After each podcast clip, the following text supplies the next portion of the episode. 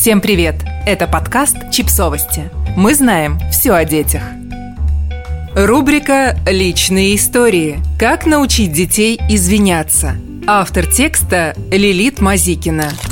Вопрос получения извинений со стороны детей, которые что-то не то натворили или вступили в конфликт с родителями, обсуждается на папско-мамских форумах постоянно со времени появления этих форумов. Вот что чаще всего выбивает родителей из колеи. Ребенок, извинившись, ведет себя так, словно ничего не случилось, хотя его действия могли причинить серьезную боль или проблемы. Он просто молчит и замыкается в себе, когда говоришь с ним о том, что он натворил. Слова «прости, я больше не буду» не вытащить никакими средствами – а ведь больше ничего и не требуют. Извиняется как-то недостаточно искренне, бесчувственно. Не чувствуешь его сожалений. Некоторые дети очень отзывчивы, эмпатичны, а также легко перенимают поведение взрослых. И когда они извиняются, между ними и родителями не остается никаких недопониманий. Но что делать семьям, в которых дети не так образцово себя ведут? Есть простой тренинг, который входит в программу некоторых детских садов. Провести его может и родитель. Но только сначала родителю стоит понять несколько вещей, чтобы пояснить их и ребенку в случае необходимости. Первое. Формула «я больше не буду» подходит не всем, потому что многие дети не чувствуют себя уверенными и не хотели бы случайно солгать, ведь их потом же и упрекнут. Лучше отказаться от этой традиционной формулировки.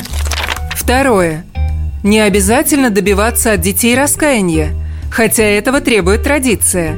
И уж тем более излишне заставлять повторять уже принесенные извинения до тех пор, пока они не прозвучат в желаемом тоне. Раскаяние – это чувство, извинение – акт действия.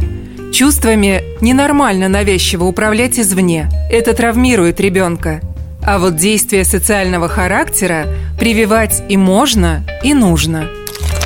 Третье. Не обязательно чувствовать себя как-то по-особому нагрешившим, чтобы приносить извинения. Это касается и родителей. Чаще всего люди их приносят для того, чтобы сохранить нормальные отношения с окружающими, а не потому, что считают себя особо неправыми.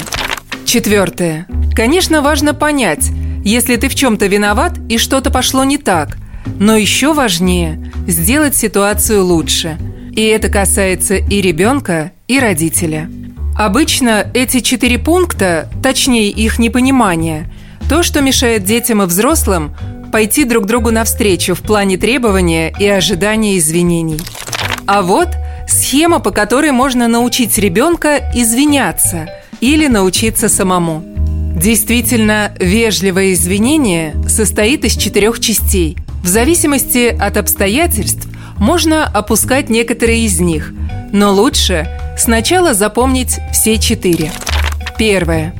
Хорошо бы сразу сказать «извини, пожалуйста», чтобы показать, что ты заметил, как причинил другому человеку неприятность.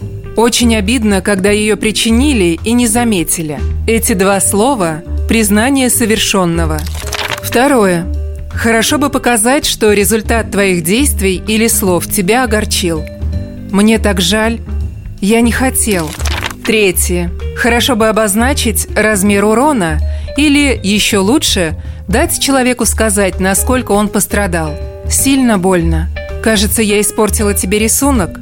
Я испортила тебе настроение. Четвертое. Хорошо бы предложить улучшить ситуацию или спросить, как это можно сделать.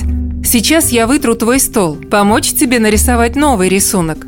Может быть, угостить тебя мороженым?